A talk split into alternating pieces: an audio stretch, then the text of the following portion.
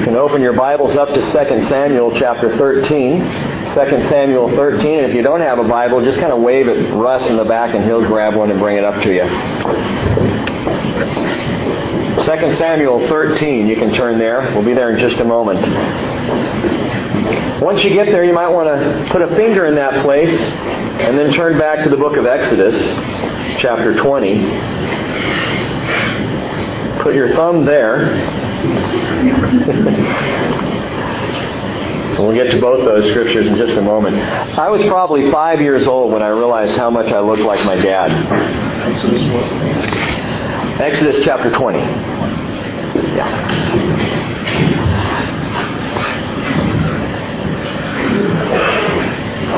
The older I've gotten, the more I look like my dad, which I'm not sure if that's a bummer for him or a bummer for me. But I was standing in the guest room of my grandmother's house in McAllen, Texas. And I was looking at pictures of my dad when he was a kid, and I saw a picture of him at my same age, at about the age of five, and I was in awe because it looked like me. In almost every way, I, I thought to myself, whoa, put a little scar on that lip, and that's me. He looked just like me. I mean, the, the hair was the same, the, the face, the structure of the face. And it's always been that way. I, I was sitting in a restaurant, I remember called the Fiddler's Three, that we used to eat at after church on Sundays. Just north of where, where we lived in Laguna Hills, we go up to this Laguna Hills Mall and go to that restaurant. I remember sitting there with my mom and dad and, and a couple of ladies coming up to me and saying, wow, you, you, you and your dad, you look so much alike. And at that point, you know, I was just proud to look like dad, you know. And, and dad looked over and said, sorry, son, you know. Didn't mean to pass that along. We tend to be fascinated, though, by traits and characteristics that we pass on or that are passed along to us. Traits that we give our own children or traits that we've received from, from our parents. We like to say, He's got your eyes. Which, if you really had your eyes, then you would be blind. So that doesn't make a lot of sense. She's got your nose. He's got your athletic prowess. She's got your brains. Now, I happen to know that my kids got my brains because I can't seem to, since they've been born, I've been dumbing down. That's the only way I can put it. I mumble to myself more often. I can't seem to find my glasses. And then I remember I don't even wear glasses anymore. But God created this marvelous system in each of us, in, in our world, involving chromosomes and DNA strands and genes and all this stuff so that traits from one generation get passed along to the next. And we do see these similarities. We see ourselves in our kids, and our parents see themselves in us. We also, as you may be aware, tend to share emotional traits, which are more likely the influence of our parents as we're growing up. We, there are things we take in we don't even know that we're taking in. Behavioral patterns of mom and of dad that, that impact us or affect us. Some of those are very good, and some of them not so much. But it's where phrases like, like father, like son come from, or the apple doesn't fall far from the tree, or she's her mother's daughter, because they act so much like a parent does. Now, you probably know all that, but here's the thing. We don't only receive and pass on physical characteristics or emotional traits. We also pass on spiritual traits as well. We leave legacies in our children, the good, the bad, and the ugly. My sin influences my sons. My disobedience impacts my daughter. Our transgressions are seed in the next generation. And whether you have children or not, you are a child, and you know that there are things passed on, sin traits. Our generations are affected, and we affect the next generation in ways we can't even possibly imagine. And you might say, well, come on, Rick, where's that found in the Bible? Psalm 51.5 is a verse that I've been stewing over for the past week. I mentioned this on Wednesday night briefly.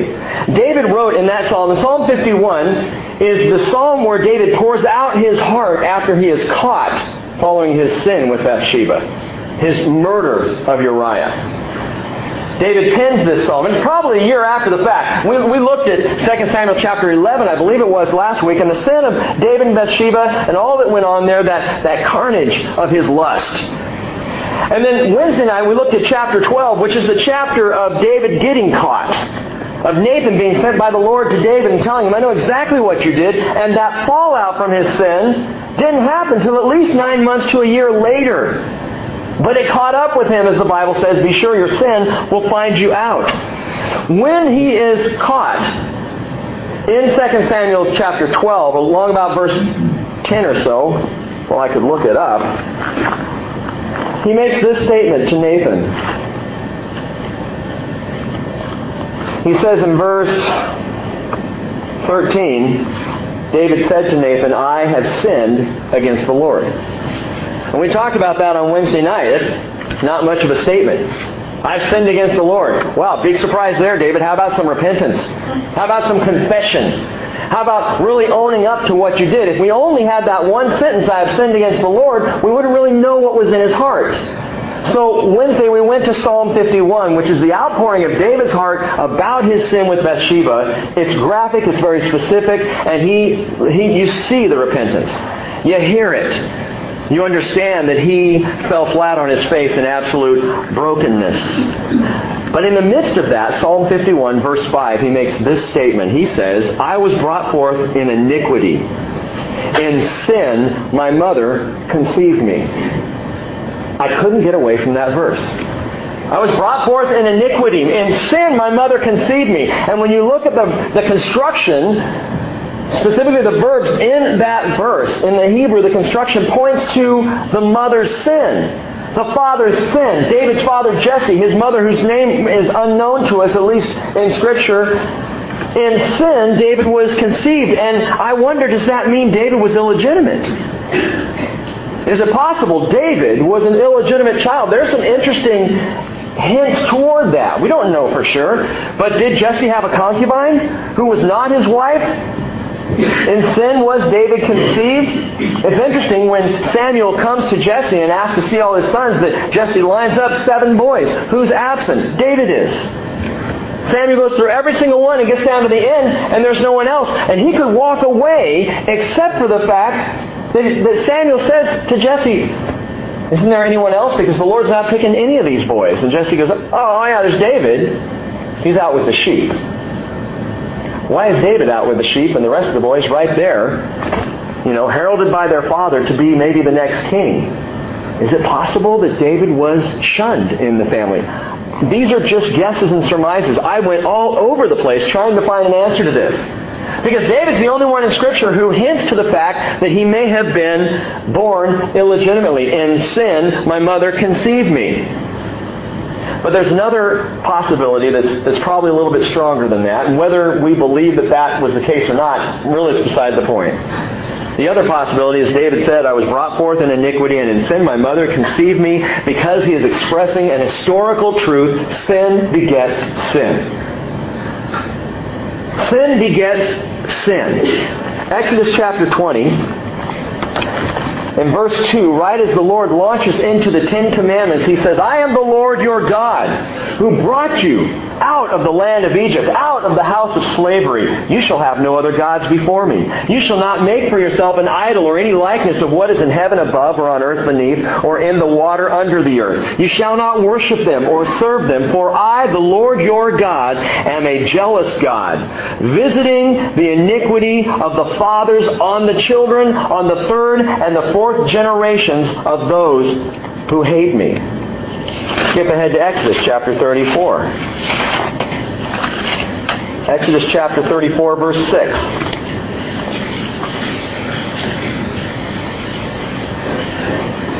And it tells us then the Lord passed by in front of him, that would be in front of Moses, and proclaimed, The Lord, the Lord God, compassionate and gracious, slow to anger, abounding in loving kindness. There's that word hesed, grace, loving kindness abounding in loving kindness and truth, who keeps loving kindness for thousands, who forgives iniquity, transgression, and sin, yet he will by no means leave the guilty unpunished, visiting the iniquity of the fathers on the children and on to the grandchildren, to the third and the fourth generations. And we may read that and immediately react and go, so God's blaming the, the next generation for the sin of the parents? So God's going all the way to the third or fourth generation to blame them, to visit the iniquity on them, to punish them for the sins of the father and the grandfather and the great grandfather. Does that sound like grace? Well, listen, a couple things. We're going to come back to this thought in a little bit, but don't go blaming mom and dad for the current state of your life. Especially don't use Scripture to do it. Don't look back at your upbringing, whether it was wonderful and, and pastoral, and there were flowers and happiness and singing, or it was abusive, or there was molest, or there was hardship brought about by an alcoholic father or mother. Don't go looking back at mom and dad and blaming them for where you stand right now. And parents of grown children, don't translate this into guilt over how you personally messed up your kids' lives. The older I get, the easier that concept comes to me. As I look back, my 17 year old son, and I look back and I think, you know, if I had done this, would this change that? If I had done this, if I had acted this way, would that affect this? And I'm very proud of my 17 year old son, Corey, don't get me wrong, but anytime something goes wrong in his life, or Hannah's life as a 15 year old, or Hayden is even, even an 11 year old, the thought comes into my mind what did you do to make this happen? What's interesting is I, I, think that with the bad things, anytime there are good things, I say, oh, that must be their mother. you know, or praise the Lord, I don't know where he got that. Don't do that, parents of grown children. I'm going to explain this more. But the verse in Exodus 20, Exodus 34 does not mean that God punishes the child for the sins of the parent. Nor does it mean that a son or daughter is predestined to sin in the likeness of their parents. So what does it mean? We'll come back to it. But our story this morning is all about a father, his kids, and a dysfunctional mess conceived in lust. David's lust sin at age 50 with Bathsheba was not the first time. His whole life was a pattern of lusting after women, of bringing women into his household, of wives and concubines, and his children grew up with that. And I hate to tell you this, but I'm going to start right out and say this up front. David was a lousy father. He was a great king. He was a lover of God, unparalleled. A man after God's own heart, but he was a father who stunk. He didn't know what he was doing. So we begin chapter 13 with all that in mind. Verse 1, it was after this that Absalom, the son of David, had a beautiful sister whose name was Tamar. By the way, Absalom was the son of a woman that David married who was uh, daughter of a pagan ruler. In fact, I believe daughter of a pagan priest. So there's even marrying outside of Israel happening here. So Absalom, son of David, had a beautiful sister whose name was Tamar, and Amnon, the son of David, loved her. Who was Amnon? David's firstborn.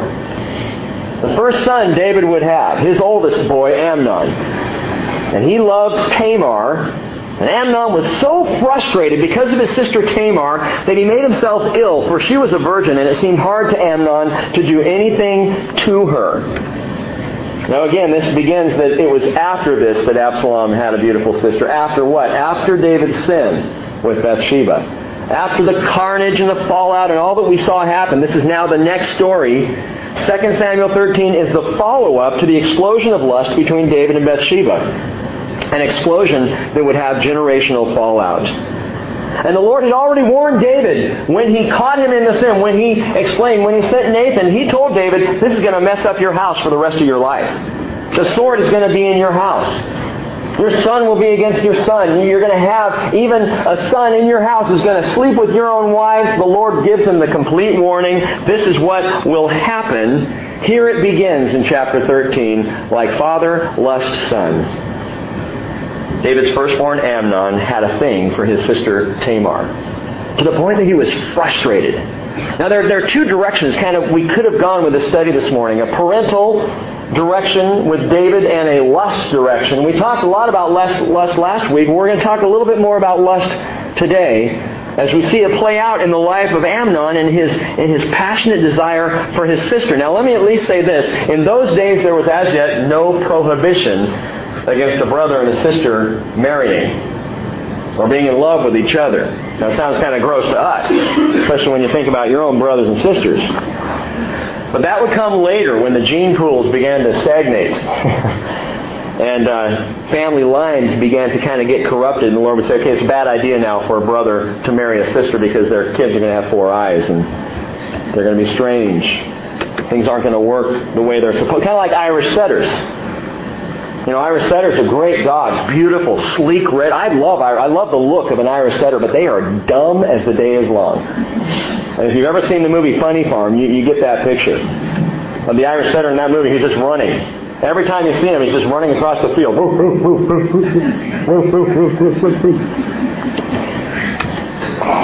You know, I could go off on dumb dogs, but I'm not going to, because Rod and Barb aren't in here to defend Cosby. Why would you say that about that sweet black dog? Because that sweet black dog won't stay out of my trash. anyway. So family lines corrupted over time, and that was when the Lord said, okay, that's enough, stop this. But early on, that was not a problem for brother and sister to be together. I tell you this because you need to know the problem is not a prohibition of marriage here for Amnon. He could have married Tamar. He could have asked for Anne. You'll see this later in the story. The problem is not that Amnon is lovesick. The problem is Amnon is lust sick.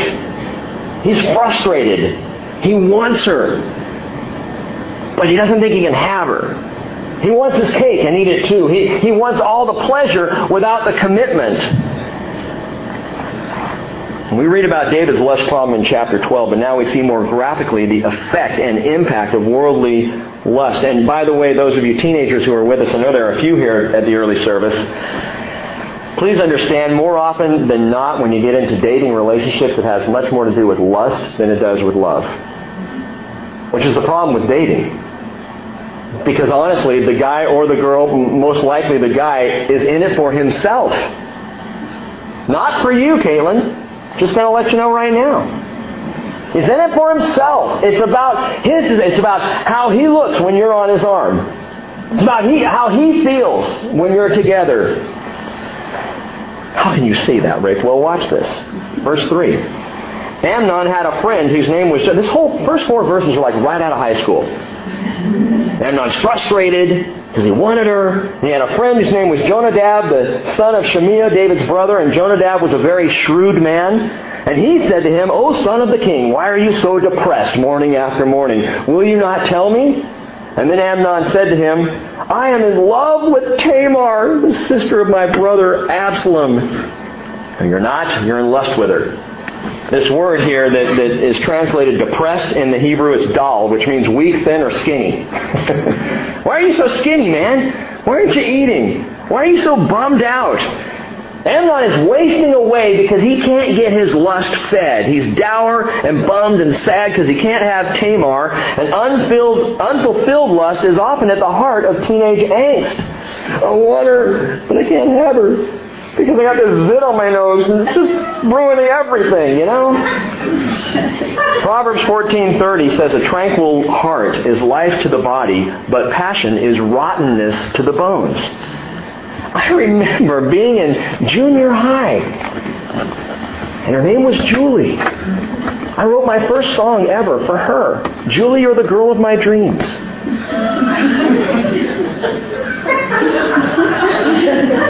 And I remember being in the hallway, she'd walk by and I just,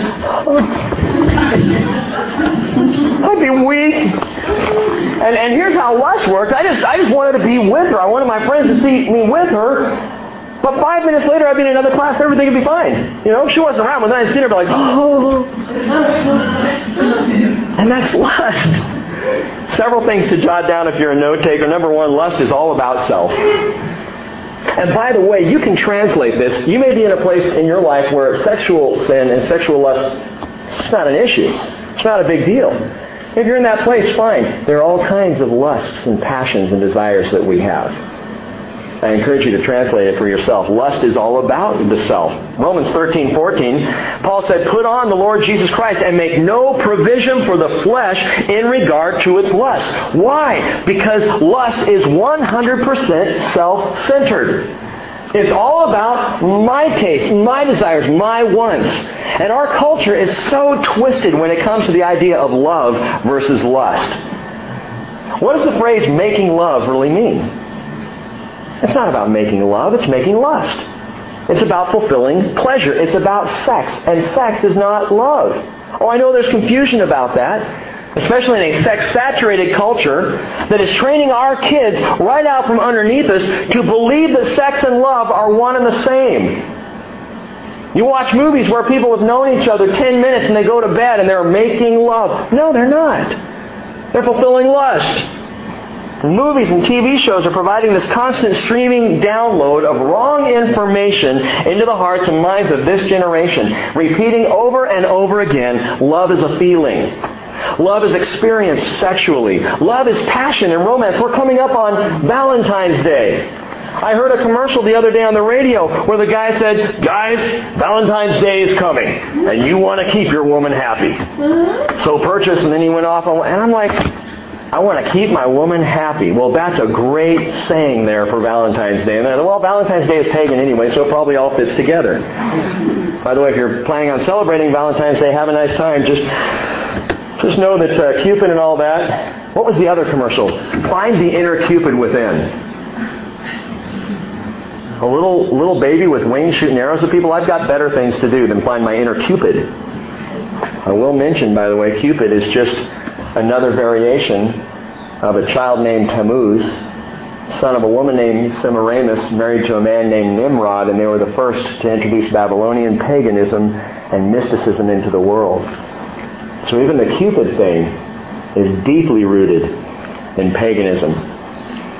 But love is not passion and love is not romance. That's not true. That's not love. That's lust. 2 John 2.16, a verse we read last week. All that is in the world, the lust of the flesh, the lust of the eyes, and the boastful pride of life is not from the Father, but it is from the world. So what's from the Father? Love is. The world offers you lust. Fulfillment of desire and passion. And you find yourself bummed out and depressed and hungry all over again, even when you think your lust is fulfilled or your so-called love from the world's standards. But the Bible tells us in 1 John 4 8, God is love. Love satisfies. Love deepens relationship. Love is a good thing. The Bible describes it this way, 1 Corinthians 13 4, love is patient. And love is kind and is not jealous. Love does not brag. It is not arrogant. It does not act unbecomingly. It does not seek its own. It's not provoked. Love does not take into account a wrong suffered. Love does not rejoice in unrighteousness, but rejoices with the truth. And love bears all things, believes all things, hopes all things, endures all things. Jesus takes it the next step, John 15, verse 13. Greater love is no one than this, that one lay down his life for his friends. Well, Rick, how can you say that all teenage romance is lust driven? Because how many teenagers would give, out, give up their life for their friend? That's a hard concept. But that's love. And Romans 5 8 says, God demonstrated his own love toward us. In that while we were yet sinners, Christ died for us. That's love. Because love is all about others, while lust is all about self. And Amnon is in lust with Tamar. He's not in love with her. Verse 5 of chapter 13 tells us that Jonadab then said to him, Lie down on your bed and pretend to be ill. When your father comes to see you, say to him, oh, Please let my sister Tamar come and give me some food to eat. And let her prepare the food in my sight that I may see it and eat from her hand. Amazing that no one picks up on what he's doing here. But David doesn't clue in. Why do you want your sister Tamar, who was a beautiful girl, why do you need her to come cook food in your, in your room for you? That's a little odd, son. David doesn't catch it at all, or doesn't choose to. What's the deal, by the way, with this guy, Jonadab? Kind of inserts himself into this story. This guy's what I would call a vicarious sinner. He's sinning through other people. Setting up someone else to sin, he gets the thrill of watching that happen, of being part of it, but not the punishment if there's fallout. He can just step back from it and he's okay. I don't know anything about it. That's weird to me. I wouldn't have set that up. What was he thinking?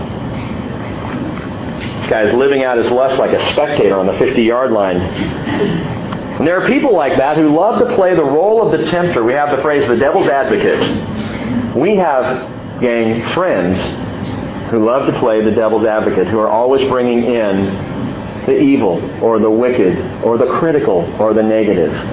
Be careful. Well, all my friends are Christian. Be careful.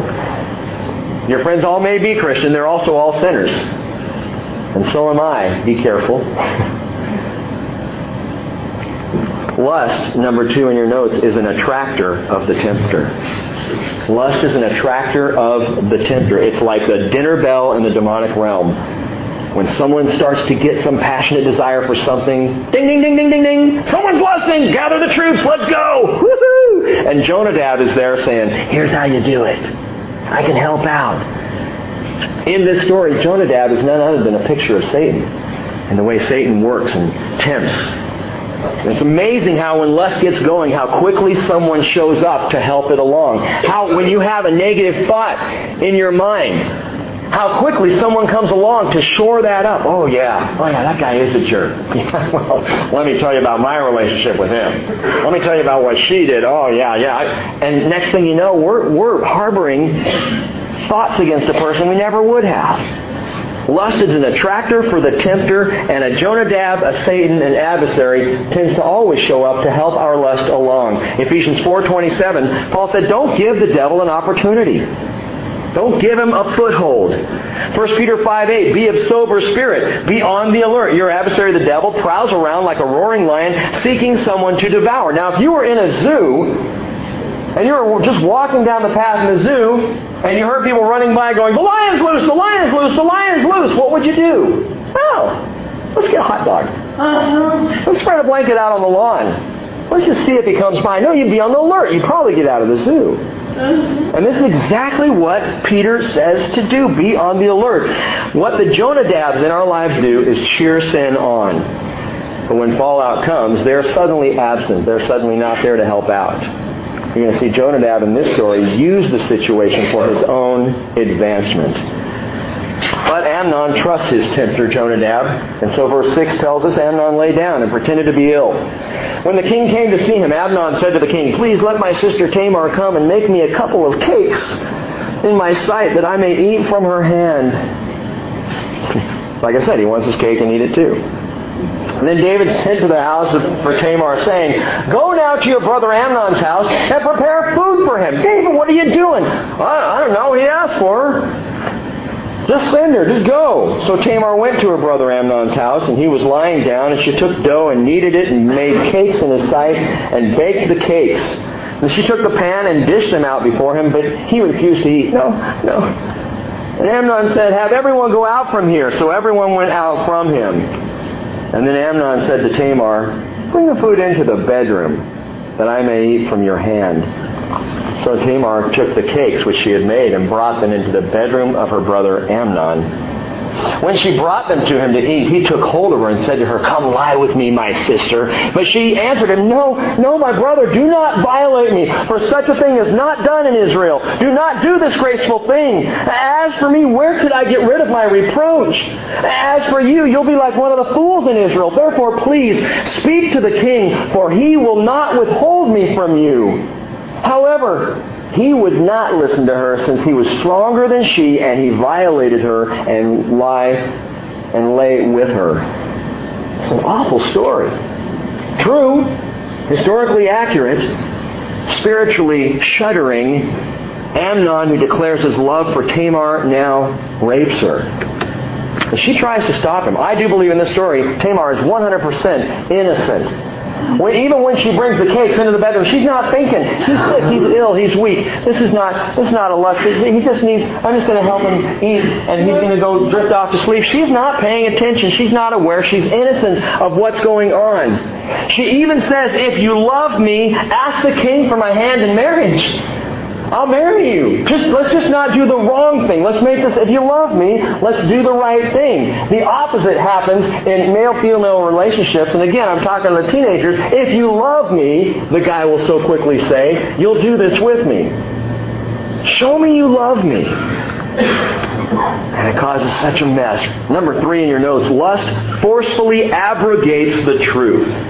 Lust abrogates the truth. Abrogated. Lust forces away, pushes away the truth. Lust doesn't want to hear the truth. Lust would rather ignore the truth. 1 Thessalonians chapter 4 verse 3 says, This is the will of God, your sanctification. That is that you abstain from sexual immorality. That each of you know how to possess his own vessel in sanctification and honor, not in lustful passion, like the Gentiles who do not know God.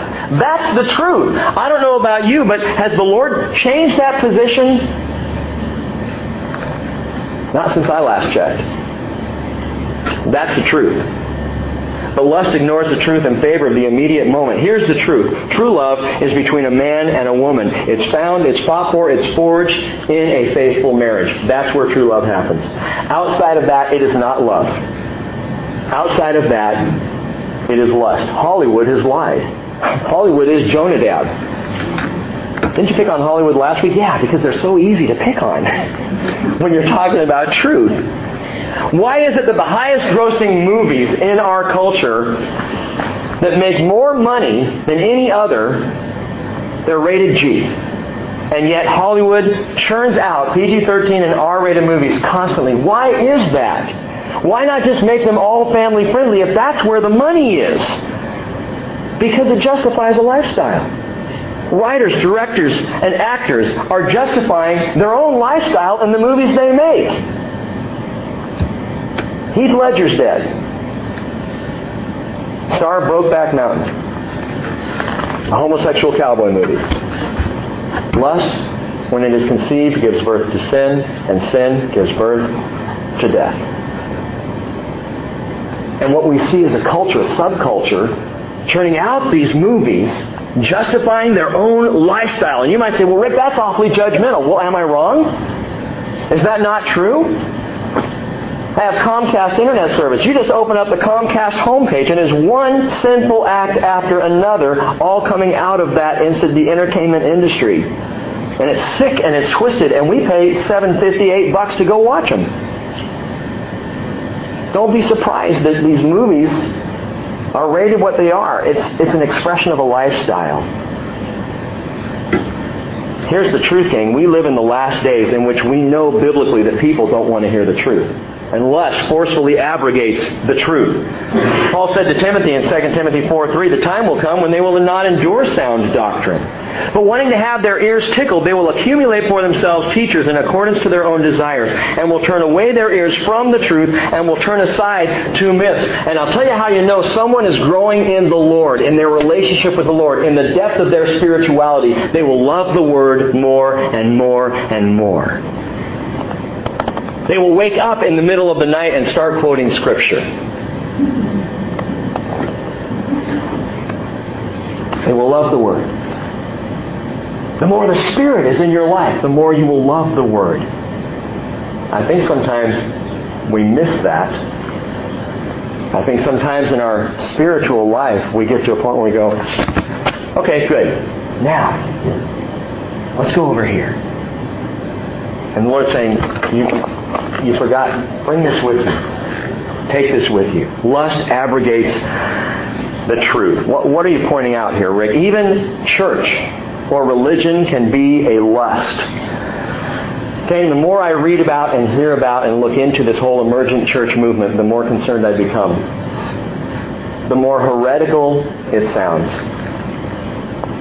And it does it does worry me, except for the fact, as, as Les that shared, that, that God is in control. And I come back to that place of trust in the Lord and go, okay, Lord, you know what you're doing. I can't solve all the problems. I, I need to focus here. I can't solve all the problems in the world.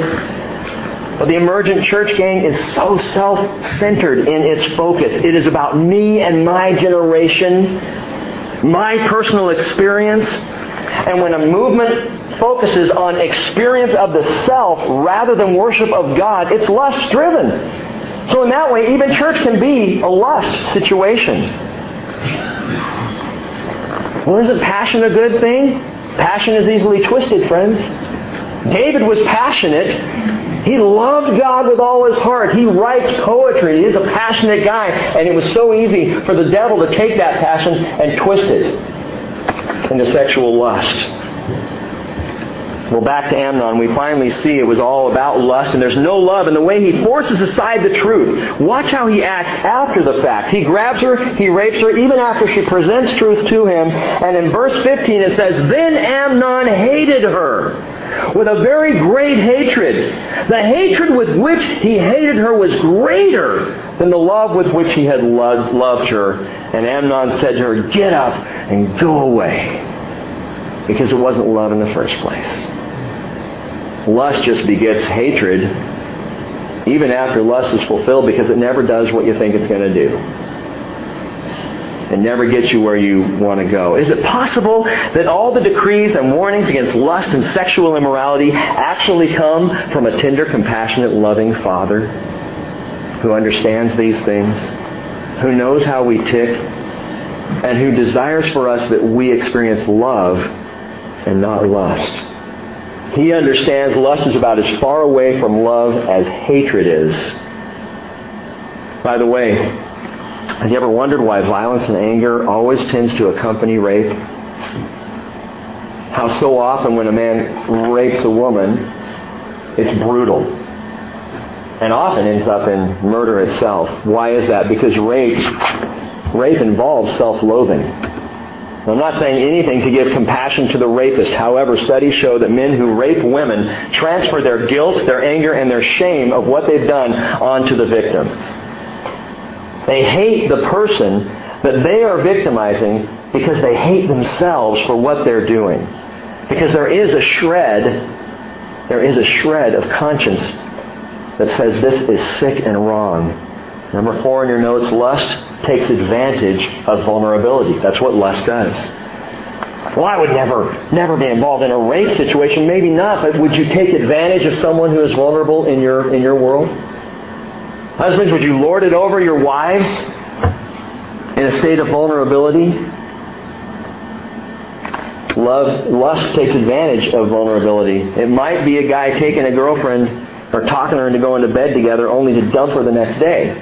Because lust takes advantage of vulnerability. You may have heard this before. Women will often use sex to get love, or at least the feeling of love. Because where the heart of a woman comes from, and I only know this because I married a woman, so I understand a little bit. A little bit. but women will use sex to get love. Because that's the desire of a woman's heart, is that security, that, that love, that care. Men, on the other hand, guys tend to use love or the pretense of love to get sex. Oh, yes, I love you. I'll love you even more. I'll, I'll be even more. I'll be even more faithful to you. And they've said that to 14 other women. Both will tend to use what they can get, or use what they can to get what they think they need. Both men and women in, in this situation are wrong, whether it's a woman using sex to get love from a guy or a guy using love to get sex from a woman, both are using what they have to get what they think they need, and both are wrong. Because lust is never fulfilling. And any relationship born in lust is destined to die. Destined any relationship born in lust is destined to die. Couples who live together before married, before they're married, have a drastically higher divorce rate. I believe in the first seven years, the divorce rate among couples who live together first is four times or fourfold higher than those who got married and began living together after they were married. Because the relationship is more about lust than about love. Oh, no, it wasn't. When we moved in together, it wasn't about lust. Then why did you move in together? What other purpose? Well, we needed to share the bills. Yeah, we buy that. James chapter 1 verse 15 says, when lust is conceived, it gives birth to sin. And when sin is accomplished, it brings forth death. And if you're feeling uncomfortable, that's not my intention. Lust abrogates truth. Lust takes advantage of vulnerability. Verse 16 going on, she said to him, so now the rape has happened, and he's pushing her out the door, and she says, no, because this is wrong and sending me away. It's a greater wrong than the other which you have done to me, yet he would not listen to her. Then he called his young man who attended him and said, Now throw out this woman, throw her out of my presence, and lock the door behind her. Now she had on a long-sleeved garment, or a multicolored garment is the other translation, for in this manner the virgin daughters of the king dressed themselves in robes. So all the virgins had a specific outfit that they wore. And his attendant took her out and locked the door behind her, and Tamar put ashes on her head and tore her long-sleeved garment which was on her. She put her hand on her head and went away, crying aloud as she went. Younger sisters especially, listen to this story. This is reality. Don't put yourself in a situation where a guy can grab hold of you and pull you into a place that you truly do not want to go. Lust only results in heartache and heartbreak. How many times have I heard in counseling situations over the years women saying, He said He loved me and now He won't even look at me? Yeah, because that's what lust does. It begins sounding like love, it ends like hatred. The story is so clear. But the story doesn't end there. Now we look at verse 20. Then Absalom, her brother, said to her, Has Amnon your brother been with you? But now keep silent, my sister. He's your brother. Do not take this matter to heart. So Tamar remained and was desolate in her brother Absalom's house. We're not going to talk about it this morning. We'll see it Wednesday night. Absalom is going to wait two years and kill Amnon. So Amnon's sin is going to result in death. But the ball is going to continue rolling from there because once Absalom kills his brother, he has to flee. And now Absalom begins to set himself up against David. And the sword will not leave David's house. It goes from one bad situation to the next, from one negative to the next. It's the folly of sin, and it's the folly, gang, of David. Listen to this, verse 21. Now when King David heard of all these matters, he was very angry. Yeah, David is ticked. His firstborn son rapes his daughter Tamar. She's desolate, and another son is is you know just seething with fury. Absalom is. And David's angry. Well, so what does David do about it? Nothing. Nothing. He doesn't stand up for his daughter. He doesn't confront his son. He doesn't deal with the situation in the least. Why? Because David, the man after God's own heart, was a lousy father. A terrible dad. Like father, lust son. Now, parents, listen to this. David is hamstrung by his own guilt. David can't punish or discipline or even deal with Absalom because he did the same thing. Or with Amnon, excuse me. He couldn't deal with the sin of Amnon and Amnon's lust because that was David's problem. And so his own guilt keeps him from acting as a father like he should. How can I tell my kids not to when I have? How can I deal with them in this area that I myself struggle with? And number five in your notes, lust arrests training up. Lust arrests training up. Proverbs 22, 6 says very clearly to us, train up a child in the way he should go, and even when he's old, he will not depart from it. But how can I train up my child in a certain way when I myself have not gone that way? Well, my question to you, parents, is how can we not train them up in the right way, whether or not we've gone that way? Oh, but I don't want to be a hypocrite. See, that's the problem. Lust arrests training up my sin, my desires. It keeps me from being the kind of parent that I am called to be. And this is the deplorable lure of the enemy. I believe it's his favorite tactic. He reminds you and reminds me of our old sin so that we cannot act in righteousness toward other people. Oh, wait, what are you saying that to her for? Don't you remember what you did? How can you tell him this? Don't you remember where you were? How can you speak to these things? I'll tell you what. If I could not speak about what the Bible says about sin based on my own sin life, I would, I would never talk on a Sunday morning. I could never stand up here and talk to you about sin because of myself. I can't stand up here and say it's out of the purity of my heart that I share everything that I share.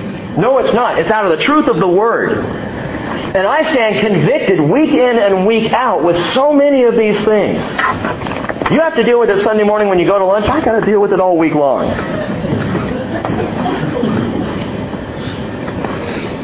But we get bound up, hamstrung, as it were, by our own sin, such that we cannot act in the way we are called to act toward our own children, toward other people.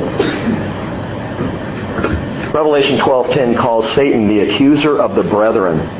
And that's all, by the way, he can do to you. That's all truly Satan can do is accuse you and attempt to paralyze any good that you would do with guilt.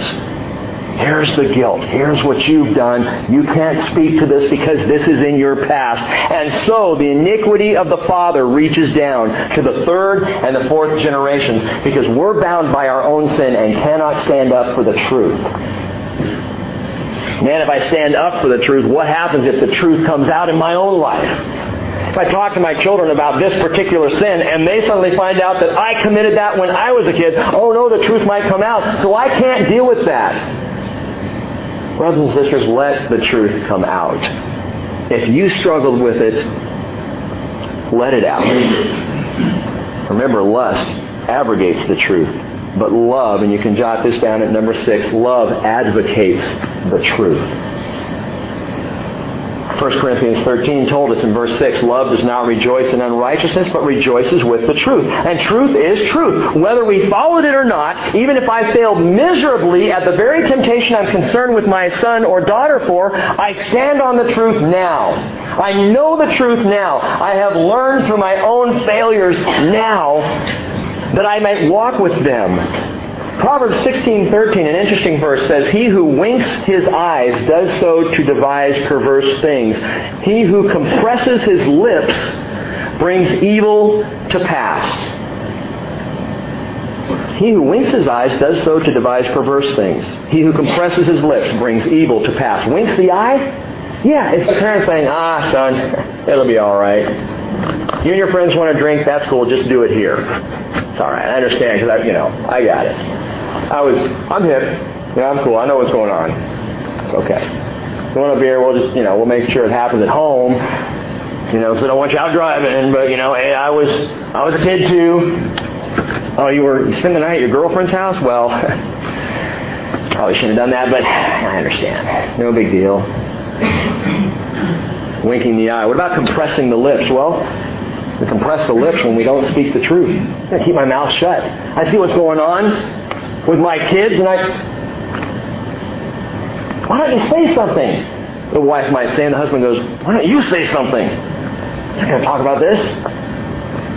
And so the third, and the fourth, and the fifth generation, the same sin is repeated again and again and again because it is never dealt with, and that's David's problem. That's David's issue. He can't deal with their sin because of his sin. We need the courage to speak the truth in love, even if it shines light on where we are in our lives. Even if our kids realize that maybe we're not as perfect as we thought we were. We need to speak the truth in love. And here's the good news. I've been changed. I'm not who I was. I'm not the same kid who did the things that I worry about my kids doing. I'm a different person. I have been changed. Jesus Christ alone is the same yesterday, today, and forever. Hebrews 13:8. His truth alone is, con- is, is constant, and His truth changes me, but He doesn't change. David's angry, and he cannot move because of his own guilt. His paralysis allows further chaos to ensue in his family Again, because two years from this point in Scripture, Amnon will be dead at the hands of Absalom. Tamar will be desolate the rest of her life. It's a sad, sick, sorry state of affairs in David's family life, and it is messed up from here on out. Now, all that being said, listen, if you feel as though you failed as a parent, you need to listen very closely. Or maybe you feel as though your parents failed you and your family. Or maybe the weight of sin remains heavy in your life. As we began this morning, we read again Exodus 20, verses uh, 2 through 6. Let me reread verses 5 and 6. The Lord your God, he says, I, the Lord your God, am a jealous God, visiting the iniquity of the fathers on the children, on the third and the fourth generations of those who hate me. But again, this does not mean that God punishes the child for the sins of the father, nor does it mean a son or daughter is destined to sin because of their parents.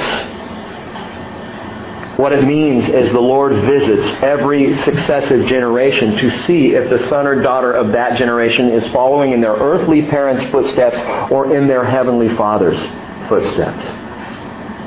He doesn't come to the next generation and go, okay, let's, let's, let's punish this kid because he's going to do what his dad did. No, he comes and he visits, the Bible said. It's the same word, by the way, visit. The Lord visits the sin to the next generation that David uses in Psalm 8 when he says, Lord, who is man that you visit him? Who am I that you would come and see me and have contact with me? That's what that verse is talking about. Now quickly turn over to Ezekiel chapter 18.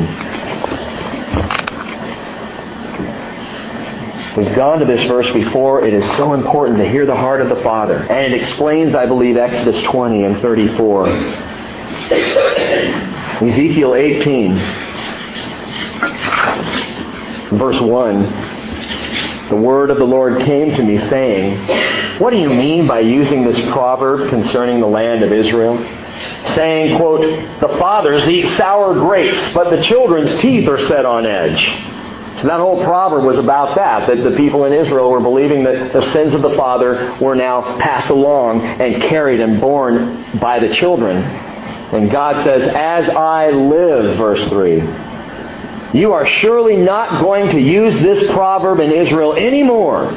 Behold, all souls are mine. The soul of the Father as well as the soul of the Son is mine. The soul whose sins will die. But if a man is righteous and practices justice and righteousness, and does not eat at the mountain shrines or lift up his eyes to the idols of the house of Israel or defile his neighbor's wife or approach a woman during her menstrual period, if a man does not oppress anyone but restores to the debtor his pledge, does not commit robbery, but gives his bread to the hungry and covers the naked with clothing, if he does not lend money on interest or take increase, if he keeps his hand from iniquity and executes true justice between man and man, if he walks in my statutes and my ordinances so as to deal faithfully, I don't know about you, but are you getting exhausted just hearing the list? If I do all these things, Lord, I'm already tired. I haven't even stepped out the door. He says, He is righteous and will surely live, declares the Lord. If he does all these things, skip down to verse 19. Yet you say, Why should the Son not bear the punishment for the Father's iniquity? And the Lord says, When the Son has practiced justice and righteousness and has observed all my statutes and done them, he shall surely live. Now tune in. The person whose sins will die. The Son will not bear the punishment for the Father's iniquity, nor will the Father bear the punishment for the Son's iniquity. The righteousness of the righteous will be upon himself, and the wickedness of the wicked will be upon himself. Now you may say, that still sounds tough. How can I possibly practice justice and righteousness and observe all of God's statutes? And you know the answer, gang. You can't. I can't. For Amnon, tomorrow did not matter. Only the now. Only the immediate. Only the lust. Getting it filled. Feeding that hunger. And the Bible says the world is passing away and also its lusts. So that choice is a temporary choice that is passing away. But contrast the lust of the flesh with the love of the Father.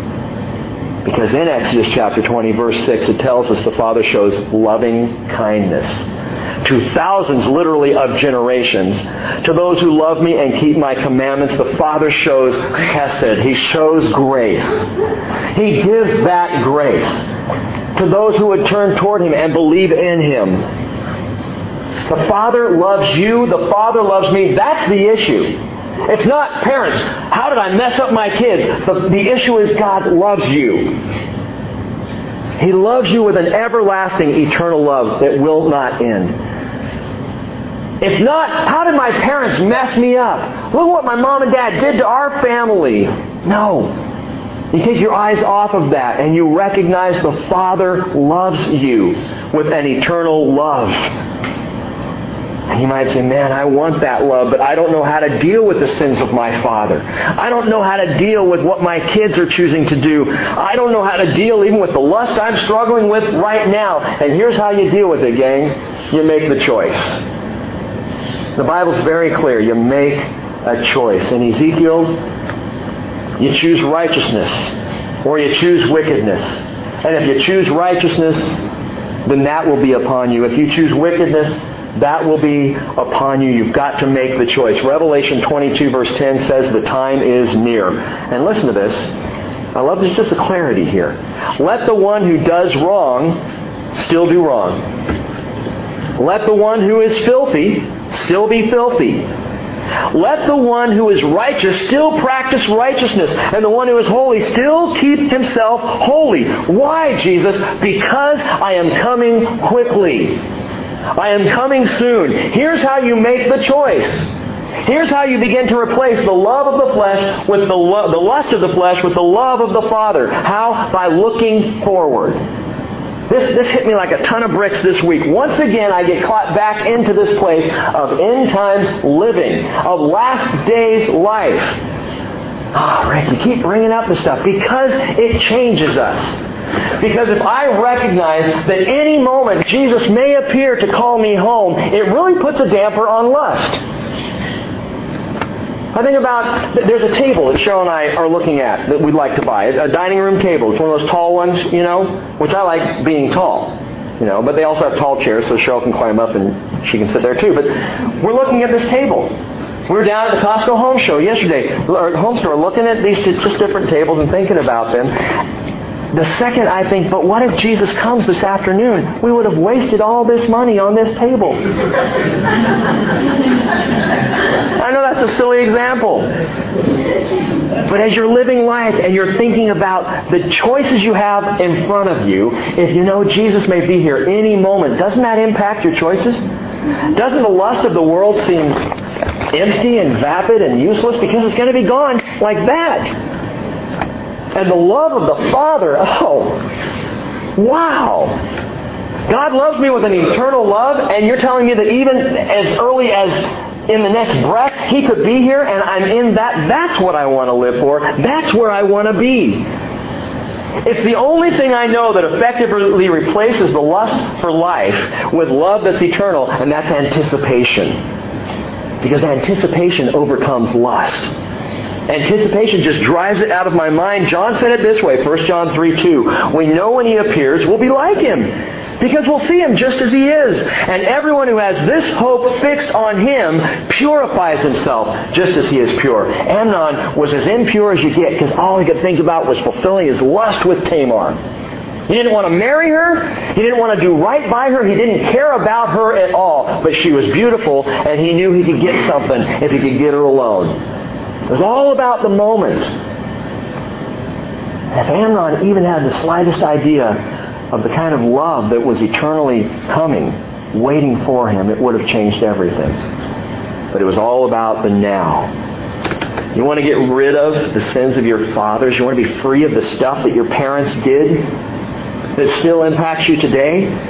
You want to walk away from the lust of the flesh? You want to be free from that, that guilt that hangs over you, parents, especially of grown children, as you look at their lives and go, oh, you want to be rid of all that stuff? Love the Father. Love the Father. Love the Father. And you won't bear so much bitterness toward, toward your own earthly father. Because I have a father. And I realize that that man is a sinner just like me. And he has the same father I do. Love the Father. Love the Father. Look for His coming. Live in that full expectation. The early church, man, that's how they lived every day.